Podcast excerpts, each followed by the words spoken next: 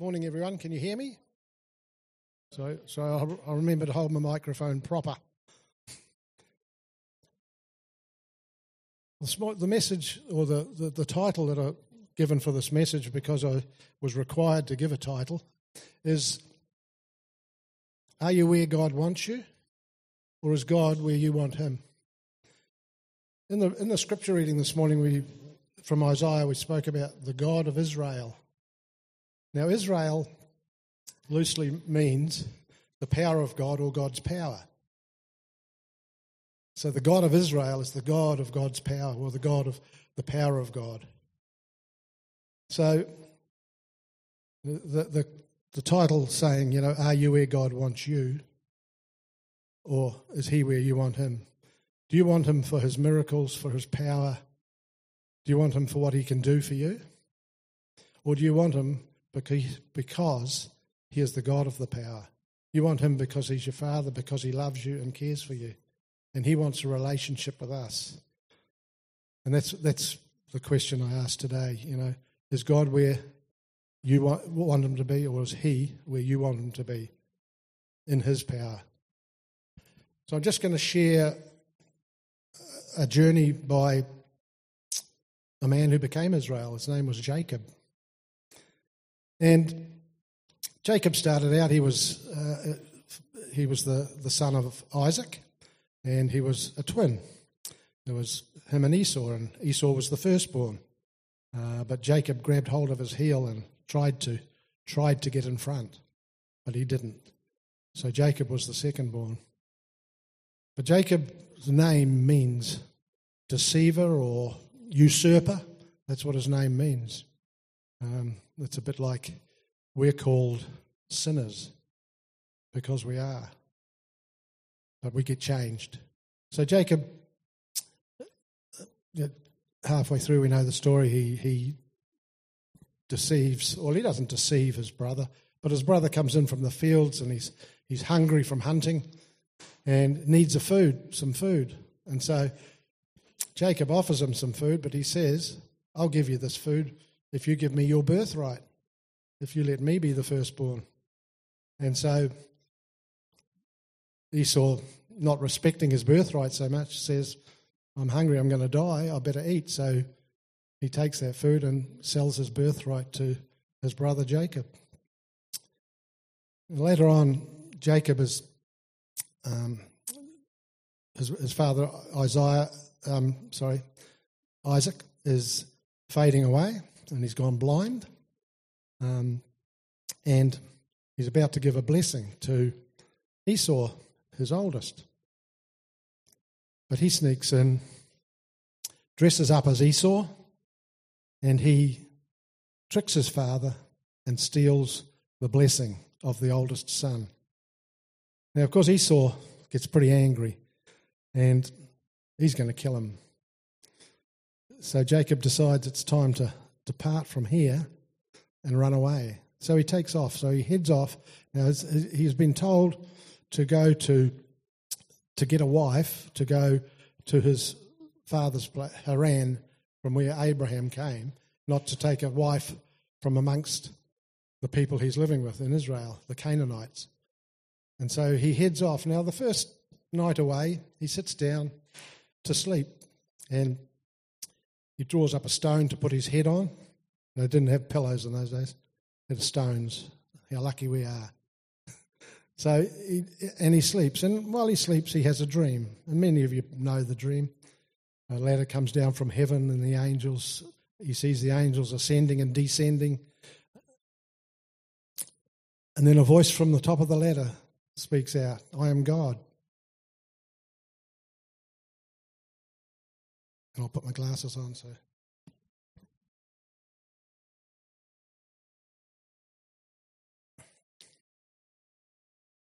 I am the Lord, the God of your father Abraham and the God of Isaac.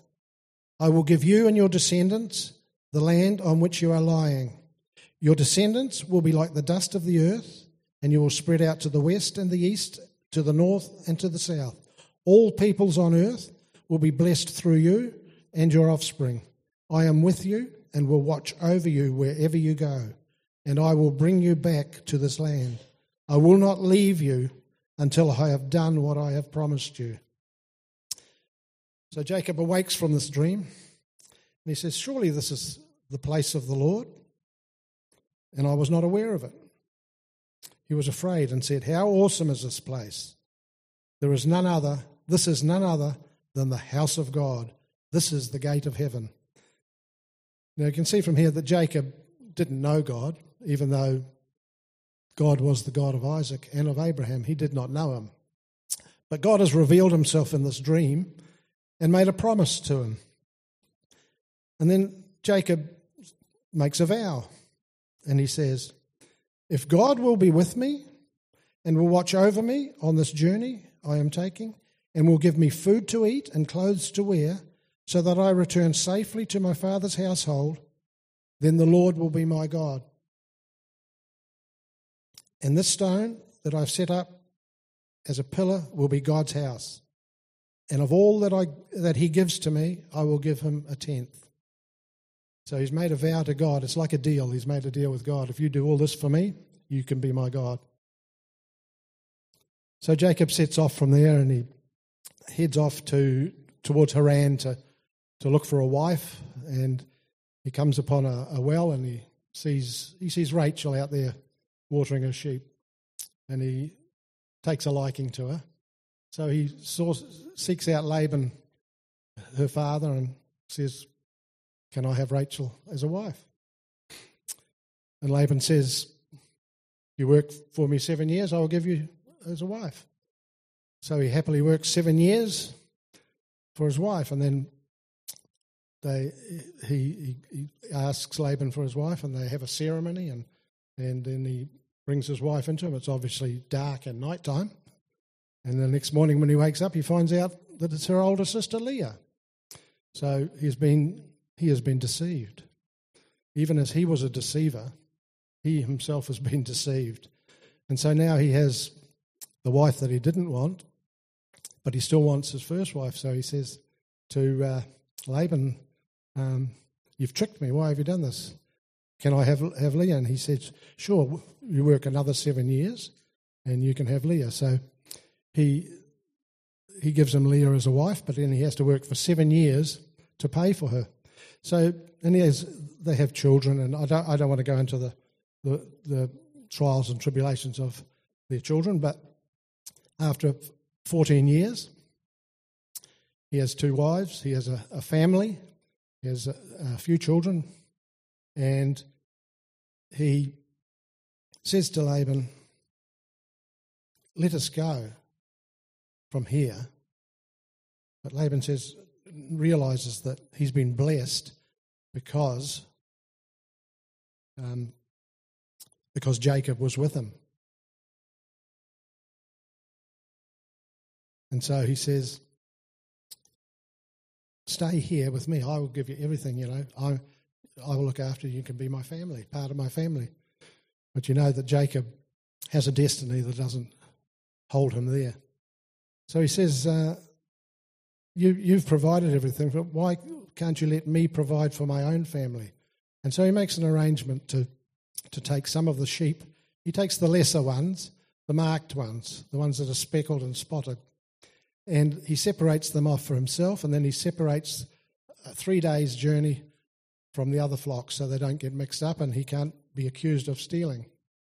And he goes through a process of, of, um, of, of, breeding um, and breeding sheep that are speckled and spotted so that they become his.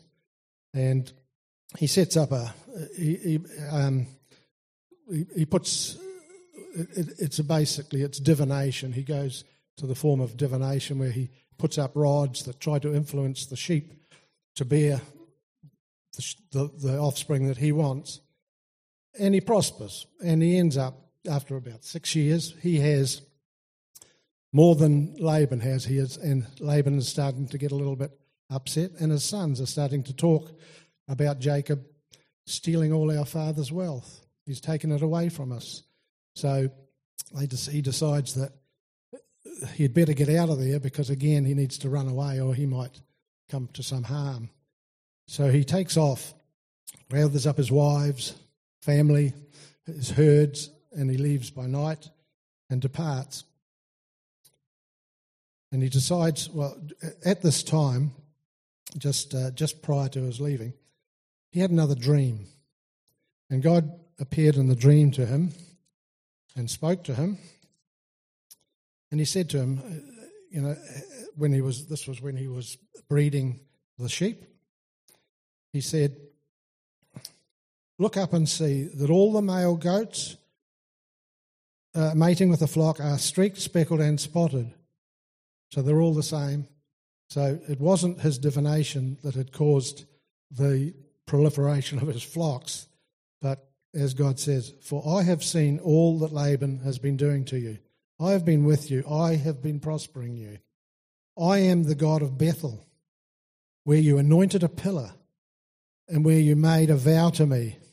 Now leave this land at once and go back to your native land. So, as I said, he gathers his flocks, and he takes off, and he's heading back to meet with Esau. And he sends some people ahead to let Esau know that he's coming, and they come back and say, Esau's coming to meet you with 400 men. And of course, Jacob's in fear of his life because last time he knew Esau was going to kill him.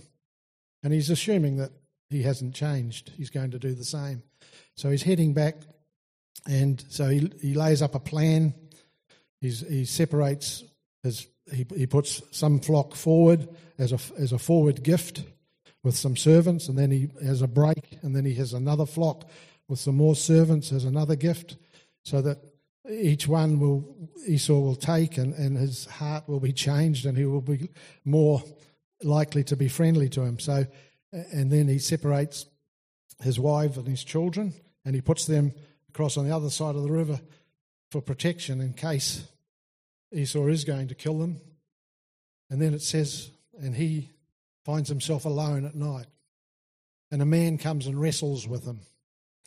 God comes and wrestles with him. You know, and God comes to wrestle with us, doesn't he? We have times when we wrestle with God. There's no way that Jacob can beat God, though he wrestles. God continues to wrestle with him, and overnight, and then he, as it says, he strikes him on the and, and dislocates his hip, just as a show that, you know, we know how mighty God is. He didn't want to harm him, he just wanted to show him that I am the God of power. And when we wrestle with God, God doesn't want to beat us, He wants us to surrender. Because that's where, when we surrender, we have victory. We have all that God has when we surrender. When we fight, we continue to fight and wrestle with Him. He, he's, he is gracious towards us, but He won't destroy us. But it's in surrender that we come to know Him. So he uh, he's wrestling with God, and I better just turn my pages here. And and so he says to them, he says in the morning, the man says, "Let me go, for I must go." And the man asked him, "What is your name?" And he said, "Jacob." Now we know what Jacob means: deceiver, usurper in modern day terms, sinner. And God says, Your name will no longer be Jacob, your name will no longer be sinner, your name will be Israel, your name will be Christian. Now, Israel means the power of God, or similar to that, the God of the power of God, or God's power. So he's now declaring that Jacob is now Israel, the power of God.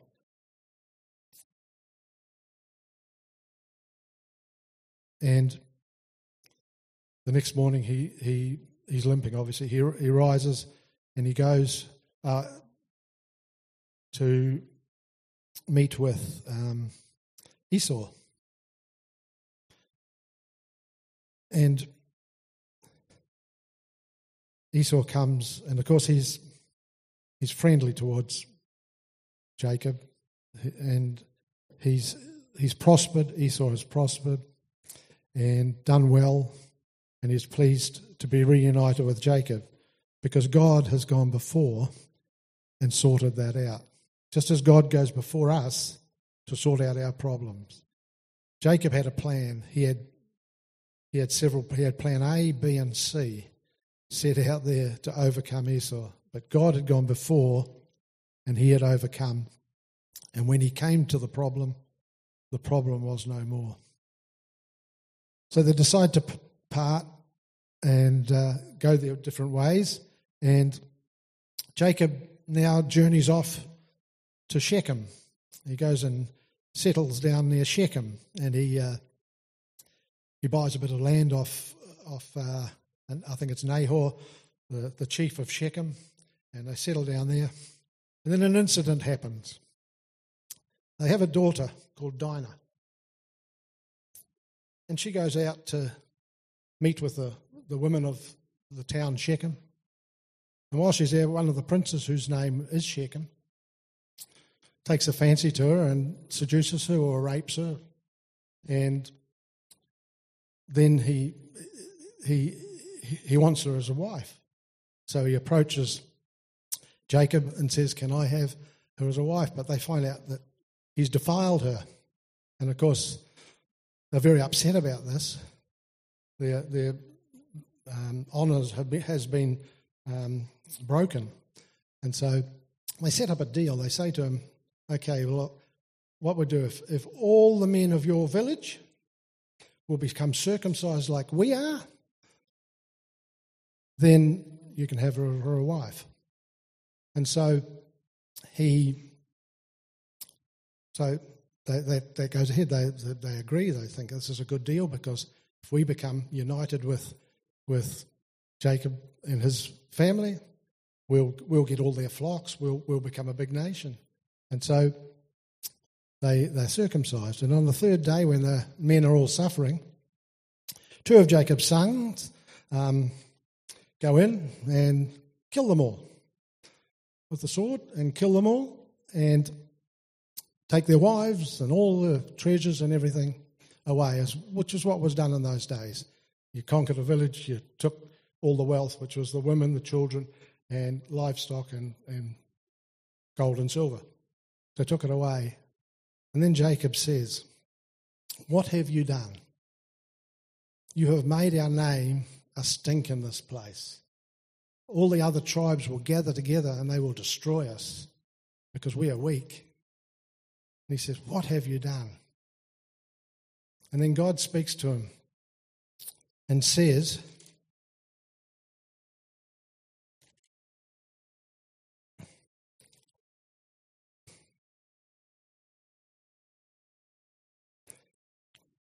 Go up to Bethel. You remember Bethel? And settle there. And build an altar there to God who appeared to you when you were fleeing from your brother Esau. So God says to him, Go back to Bethel. Go back to the first encounter you had with me. Go back to that place where you made a vow with me. And so Jacob says to his, his tribe, This is what we have to do. We have to return back to Bethel. But he said, we can't go back like we are because, because in, in the condition that we're in. And so they, because they all have idols and they have to give up their idols, take out their earrings, which are all idols, all the idols and, uh, that they have, and they have to, to throw them down, they bury them, and they return. They have to clean themselves. We're going back to Bethel, where we first met with God. We can't go back in the condition we're in now so we've got to get rid of those things that are idols in our life. And so they dis- disperse of all those idols and they return back. And they go back to, to, uh, to Bethel. And, and Jacob says, gets there and he says, This shall no longer be called Bethel, but El Bethel, because we're not just coming back to the house of God, we want to come back to the God of the house of God.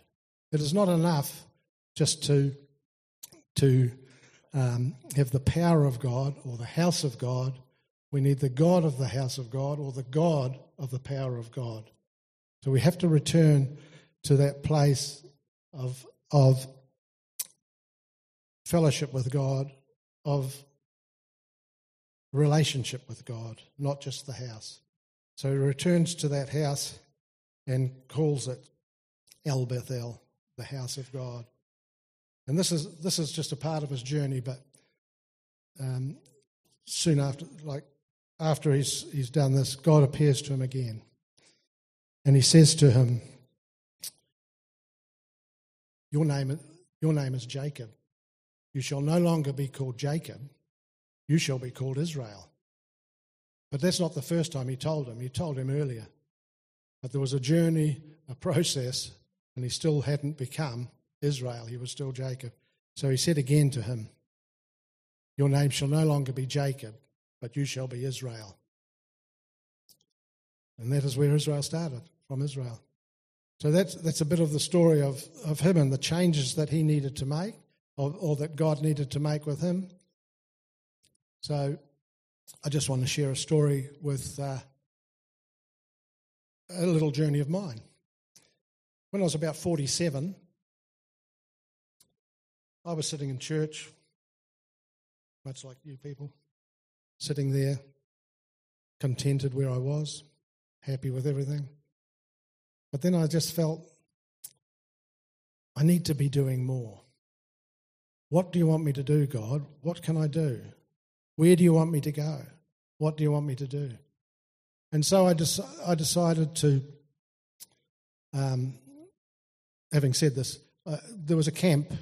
We had a, a in, this was in New Zealand. There was a camp called uh, Orama, which is on Great Barrier Island, and so it's it's on the outer of Auckland Harbour. And so I decided to go to a summer camp, which is a like it's a week camp where we have where you have teaching and and fellowship and just live together and, and learn together. So I decided to go there. So I went out there and um, one night I'm sitting on the beach. Now they, they don't have power out there, so it's run on a generator. So at 10 o'clock the generators go off. It's dark. And when it's dark, you can you can see stars. If you look up at the sky when it's dark, there's an awful lot more stars than you see looking up from Brisbane. So I'm, I'm just sitting on the beach now. I'm sitting on a little beach, and it's like there's a there's a ridge runs down there, and a ridge runs down there, and there's this big bay just in here. And I'm standing in this bay, just sitting there, just thinking, talking to God. Um, then I just see a falling star. A star falls. I thought, oh, I haven't seen one of those for a long time. Oh, maybe God's trying to get my attention. I said, if you're trying to get my attention, do it again. So I'm sitting there, and then about probably five to ten minutes later, down this other ridge, I see a ball of fire. The fireball came straight down that ridge. Could, I could see the flames coming off that ball. Straight down that ridge, and it disappeared. There was another little island at the end, and it disappeared behind it. But it was just, it was so real. It was just flaming ball of fire down that ridge. And so I said, You've got my attention now. Nothing great happened after that. But he had my attention. And I was starting to, to look to what he was saying to me in the things in day to day life. What was he saying to me? Was he talking to me? What was he saying? And so I went back to Auckland and, and, and I just really felt him say, get involved with that group of men. And that was a group called Full Gospel Businessmen's Fellowship International. And a, a group of men that they gather, they gather together and have dinner together and share testimonies. That's, that's all they do. And so he said, get involved with them. So I thought, okay. So I went along to one of their meetings. And I went in and uh, was a bit disappointed that it was a bunch of old grey haired men. I was 47, remember? I didn't realise I'd become one. But, so there were a bunch of old grey haired men, and I thought, I don't really want to be involved with them. And I said, but if that's what you want, I'll just do it. So I said, okay, I better join. So I joined up with them. And then a month later, because I just joined, a month later, they're having a, a, a, national seminar, which was just in Hamilton. I, I, lived in Auckland, this was in Hamilton, it's about Uh, 80 kilometres away. And so I thought it's a weekend seminar, I'll go to that. So I went along to that, and I was greatly blessed, greatly blessed, you know, and, and I, was, I was starting to, to listen to what God had to say. And one of the things he said there at the end of the, the meetings, they took up an offering to cover the cost, and you know it cost like ten thousand dollars to put on, and and they needed to raise that money by offering. That was it. So I figured it out that if everybody put in an equal amount, it'd be seventy six dollars. So I put in seventy six. Now I didn't actually have the seventy six dollars uh, to spare. I had it in the bank, but it was committed to other things. But I wrote out a check for seventy six dollars and put it in the in the offering and it's good. And so I headed off home, and I was just trusting God because I was starting to to say, "Okay, God, you lead me. You know, don't let me just just live by my wits, but let you lead me." So I was having to trust Him. And then when I got home, was the Sunday night.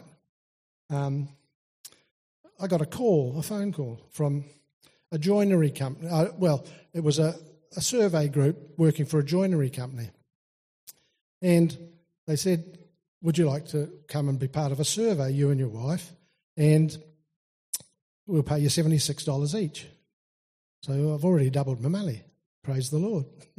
so God is good. And then the next day, a uh, we where I where my house was, it was a new area, and they had had put cable TV in, which was an experimental thing, and it hadn't gone well, and so they were pulling it, they were cutting it, but they, they said we'd give you a refund of $76. Right, so three times I was repaid. So God was starting to say, you know, trust me. Just when I'm speaking to you, move with me and trust me, and I'll bring it to pass. So anyway, I come back from that, and I'm feeling pretty good. And uh, next, the, the probably two weeks later, they said that, that this group I'd joined, uh, which was in East Auckland, they were having a committee meeting and they invited me along. Little old me, I'd been there a month. And so I went along to the meeting and I go along there and the president, the president of the group was resigning. And they asked me if I would become president. So, from what God had been speaking to me and said, you get involved, I said, if God wants me to, that's what I'll do. So I said, yeah. You know, with fear and trembling, because now here I am, I have no idea how this group functions. I have no idea what to do. But now I'm the president of this chapter and I have to run the meetings and, and everything. So God just opened that door and it was an area of just growing where I was able to just trust God with each move, not knowing in my own strength that I could do it, but knowing that God was able because He had asked me to do it. And so I just stepped forward in each thing, in, in, in speaking in seminars and uh, in different chapters and, and helping the place to grow. And then after a, a year or so, they uh, they wanted a regional director. Now, he was in charge of a whole region, which was sort of the top half of the North Island, and they put the people put me forward for that, and they said, "Oh yeah, you should do it." I, I wasn't really that keen. I, where I was, I was I was really learning and growing, and it was good, and but I wasn't sure. But whether I should or not. I prayed about it and I wasn't clear as to whether I should be, accept that position or not. And so it went to a vote and they voted me in. And so I, I took it. But I don't think it was where God wanted me to be. But the people wanted me there because I had been successful at what I was doing before, because the chapter I was running was successful, because God had been with me in it. But when I moved to that other position, which God hadn't really told me to go to, but because the people had lifted me up and pushed me forward, I went. And that was not it was not the right place to be and, and things went downhill. So sometimes you've just got to learn to to go with God even if it doesn't please the people. You know, because we can lift people up, we can lift each other up to a place that maybe not where God wants you. You know, there's nothing wrong with the position you're doing if God's with you in it and you're successful in it. Let God promote you, don't let man promote you. So that's these are the things that that we learn on our journey. And now I'm here. And God has brought my wife and I, Wendy, to this church about four, five, four years ago. We were we were sitting in a church, and again, I think we were probably becoming a bit um, not content with where we were and what God was doing. Well, I that was for me anyway. I won't speak for my wife, but um, we we wanted to change. We wanted something different because we wanted God to move in our lives. And sometimes you can get into a rut, you know, and you just go along because it's good, and most things are all right. Nothing untoward happens, but you're not really being challenged. You're not growing, and you become discontent. And so we, by chance, found this church. Not that it was lost, but we found it. and we came in and we really felt like this is where God wants us now. And so we've been here four years and we have grown. God's given me opportunities here, He's given my wife opportunities. We've grown with the Lord. Um, for myself, I'm walking more closely with God now than I was. I can still get closer, but that, that's the thing is that, you know, the more we seek out God, the more we've got to change. You know, and God wants us to be seekers of the God of Israel, not just Israel, not just the power of God, but the God of the power. You know, when we when we know the God of the power, it's like the the story of the Shadrach, Meshach, and Abednego who were thrown into the burning furnace. And they said, We trust God, He will deliver us. But even if He doesn't, we still trust God. And at the end of it, is that where our trust is? Or is our trust in the miracle? Or is our trust in the God of the miracle? You know, and we've got to learn to, to put ourselves in God's hands and to trust Him. We don't need a plan A, B, or C in case He fails. We've got to be prepared to live in the failure that we get, if we get one. But we know that God never fails us. So we walk by faith.